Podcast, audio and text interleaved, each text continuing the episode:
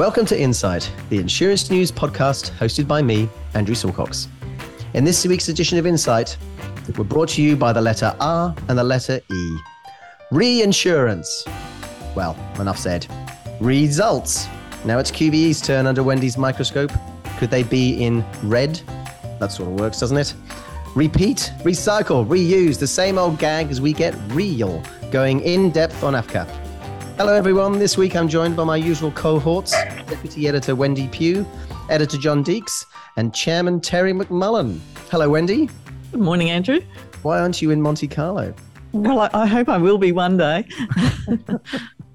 Good morning, John. Hi. Do I need to redo the intro? Uh, it was resplendent, Andrew. So stick with it. oh, very nice. And lastly, good morning to you, Terry. Good morning. What's the longest re word that you can think of? I think this whole exercise is ridiculous. gotcha. Never could spell. All right. Right. Well, I'm told that it's the time of year when we start to think about reinsurance, Wendy. What will some of the key discussion points be in Monte Carlo? Well, I guess the obvious one is pricing and whether that will continue to rise on the on the property side, and, and if so, by how much, and particularly with the impact of inflation there at the moment. You know, there's also this increasing impact of what they call uh, secondary perils, so not cyclones and earthquakes, but things like flooding and and um, storms, and these haven't received the same amount of attention in the past when it comes to catastrophe catastrophe modelling. The other one uh, to watch out for too is just sort of comments on how much reinsurance capacity is actually uh, out there and available, whether from traditional sources or alternative capital, whether that's increasing or reducing. I was kind of hoping in that answer you were going to explain to me what on earth is is at Monte Carlo they have a big conference there every year uh, where uh, everyone involved in reinsurance gathers. Apparently, it's a very upmarket event. They haven't actually held it in person, of course, for the past two years. So this is the, the, the big return. Well, presumably our local insurers will be paying close attention to uh, any of these reinsurance trends, Terry. Well, if they can, uh, you get the feeling that this is going to be one hell of a party. a few years not seeing each other and now face to face in Monte Carlo. What fun. Australia is one of the biggest users of reinsurance. And, and after the last year, I'm sure will be the cause of, of one or two of the trends we keep talking about.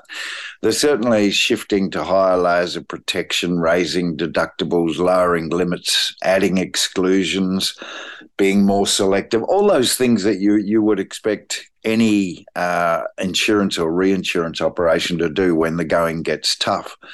And when you look at what they've had to deal with in the last few years, we really should wonder why it took them so long. But I suppose the biggest problem for the reinsurers is is that the cost of capital is rising as we go through a rough period. So the availability of, of capital, as Wendy said, could be a worry if the present trend of, of mega catastrophes continue. Not much to invest in at present that, that's not volatile. So really that's something that's saving us is reinsurance rates are rising. So investors can at least look at us, ignore the, the fact that inflation and even talk of recession hurts. So we should be able to take some comfort, for, I guess, from the fact that most of the reinsurers, investors, are, are big organisations and institutions like pension funds, which work on long term programs. But yeah, it's going to be a bit fraught and a bit expensive for the next few years, I suspect. Well, talking about expensive, we talked about Suncorp last week, Wendy. Now QBE and IAG have reported results as well. It seems they're all saying the same thing make this podcast daily. They're also saying it's a tough environment, but we're on track. yeah, I mean, their, their, financials have been affected by quite a change in the economic environment, you know, with the supply chain issues affecting costs and inflation and higher interest rates. And, you know, all these companies in the past year have increased natural catastrophe allowances, but they're also, um, they're all putting through um, significant uh, premium rate increases and uh, are pointing to improvements in the operation of their, their businesses. So, you know, IAG's Nick Hawkins says they have a good handle on the situation, and uh, QBE's Andrew Horton says the company is showing positive momentum, uh, and they certainly all very much wanted to talk about those um, rising premiums on that, they're all talking about fairly significant premium rises, John. Those consumer advocacy groups aren't going to like that. Well, no, nor are the insured customers. So QBE has been talking about 8% rises across the board, IAG up to 11% in home and motor, and Suncorp apparently talking about 15% rises in, in home insurance. So yeah, they're, they're fairly chunky figures, and uh, it's not great for consumers who are having to handle cost of living rises and homeowners having to contend with those sharply increasing interest rates too. But you know, this is how insurance works. The the number of claims is high at the moment after all those catastrophes. The cost of claims is going up due to the inflationary pressures in building materials and so on. So for insurance to work, the, the premiums have to go up too. And, and and I guess if people want to insure their assets, that's just what they have to live with at the moment. You can only hope that when those pressures ease, if they ease, the premiums come down as, as quickly as they've gone up. 8%, 11%, that's not as much as I would be expecting considering what's happening with inflation generally and especially compared to the, uh, the increases I'm getting in my mortgage. Terry, are those numbers realistic? Well, when you look at what we've done over the last few years, I mean, there has been a gradual rise happening over the past few years. And certainly now, I, I think we're, we're just getting up to an accurate, really getting very accurate on pricing risk correctly. And I think, you know, it might be 8% this year, but what's it going to be next year? John was talking about the, you know, the, the fact that we, we tend to, our premiums tend to go up and down with the swings and roundabouts. But the, the fact is that, it's, it's quite possible from the way these guys are talking at the moment that they want to hold on to these premium rises. They don't want to climb onto the, the competition boat as much as they used to. I think they they are going to try and make insurance the value it should be. I'm going to snip that quote in the time that you said that and uh, bring that back up in three to five years' time, maybe. Fair enough. I, I, don't have a lot of faith in in the discipline in a, in a uh, competitive market. That's for sure. Well, we and we all know. I mean, you, Wendy, listen to AFCA's latest member forums. What are the main concerns? Well, we did actually get a, um, an update from the code compliance figure at this uh, forum, and um, there'd been a 70% jump in self reported significant breaches of the general insurance code to more than 200. Um, and that, that's been attributed to reviews of pricing that um, ASIC, ASIC really put in train after finding that discounts being promised to c- consumers weren't actually getting um, passed on. AFCA also released some details of small business complaints, and you know, amongst those, commercial property is one of the top five products complained about um, from that group. Some AFCA figures in the broker last week too. Well, we did because AFCA hadn't actually gone down to a lot of detail previously um, about um, brokers, but they've uh, they confirmed that um, the uh, number of complaints against general insurance brokers dropped to um, 251 last financial year compared to 425 the previous one. And, you know, most of the uh, uh, broker complaints concern small business policies rather than domestic, but it's not really clear what's behind the change, although, you know, COVID effects and changes to business practices, you know, could have been an influence. When you're scanning AFCA determinations, John, do you see many relating to brokers? No, no, we don't. I mean, as as you say, we keep a close eye on those determinations coming in, and um, what what we see is reflective of what the the figures say, which is that the vast majority of general insurance complaints are about insurers rather than brokers you have to actually look pretty hard to find a complaint that's gone all the way to a determination against a broker. They do pop up. Usually the determination finds in favor of the broker, but there are some some issues that that crop up repeatedly, which AFCA's flagged in the past about brokers not keeping proper records. So even when AFCA finds in favor of the broker, quite often they'll just give a little slap on the wrist to the broker and say, well, there weren't proper written records of this, uh, so do better next time. And Wendy, ASIC say it's looking at license holder breach reporting obligations. What can we expect to change there? Well, they introduced new rules for this for reporting significant or likely significant breaches of uh, licensee obligations last October. But ASIC says there's been some uh, what they termed implementation challenges. So it's looking to improve how the uh, system works, which might be improvements to, to the way they're reported or more practical guidance. It's not really yet clear.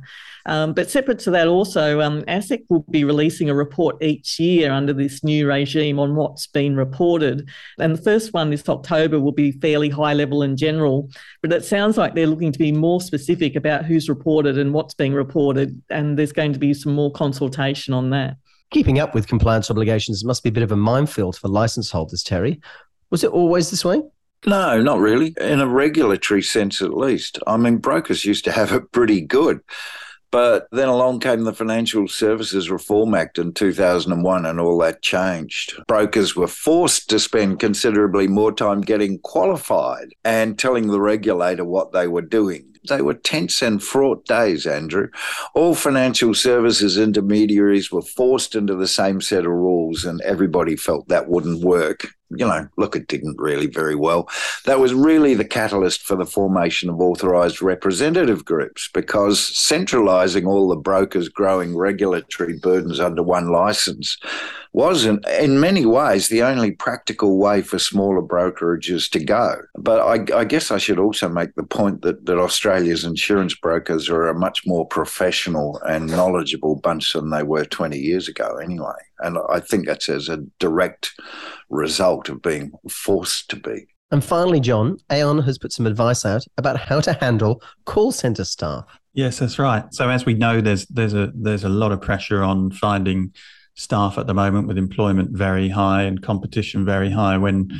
when vacancies are advertised. But call centers are particularly tough because people tend to leave quite a lot at the best of times. So the average tenure Aon says for a call center member of staff is only 22 months. But they've put out some tips as to ha- how to avoid these high rates of churn and how to attract the best types of staff. You know, the reason they they do leave so often is just because it's a really stressful job. You know, callers are often quite grumpy when they get through, and that that takes a toll on the member of staff that's having to deal with that. They're also made to work at very high speeds. Uh, apparently, in these call centres, sometimes they've got a big screen which is sort of showing the best and the worst performing members of staff for all to see. So there's also a risk of injury. Uh, you know, actually talking all day long can cause problems with your voice, and um, you know it's quite repetitive, so you get those back and neck issues as well. So yeah, Aon Aon talks about how to tackle some of these issues and create a resilient workforce that isn't going to leave after uh, uh, after just a few months. Well, after COVID, some predicted the death of the call centre, Terry, but uh, clearly it hasn't happened. Will insurers always need them? Probably, you know, my, my views are a little bit coloured by the fact that I've just experienced a four day drama with my bank went and my credit card details were skimmed. what organizations try to do is save money by forcing you into an electronic pathway where a something a robot tells you, you know, talks to you. I'd love to see something that allows us to solve problems without frustration and preferably with a human who can at least tell you what the hell is going on. I think as long as customers demand at least some degree of human contact, even if it's only to, to sort out their insurance issues that have been made worse by technology, the call center will be with us. So, yeah, I, I think we always are going to need call centers. So the Amy woman stays then? Ah, oh, isn't she gorgeous? Amy, she's been around for 35, 40 years, that girl. And she hasn't aged a year. It's miraculous. Maybe she is actually uh, an AI robot and sentient too. Oh, don't say that. well, that brings us to the end of this week's Insight podcast by Insurance News. Thank you once again to our panel, John Deeks, Wendy Pugh, and Terry McMullen. Enjoy your week, and thank you all for listening. If you have any questions or comments, please email us at editor at insurancenews.com.au. We value your input. You can read all these stories and many others at your leisure at insurancenews.com.au. You can subscribe to the Insight podcast on iTunes, Spotify, Google, and all your favorite podcast platforms now. We look forward to catching up again next week.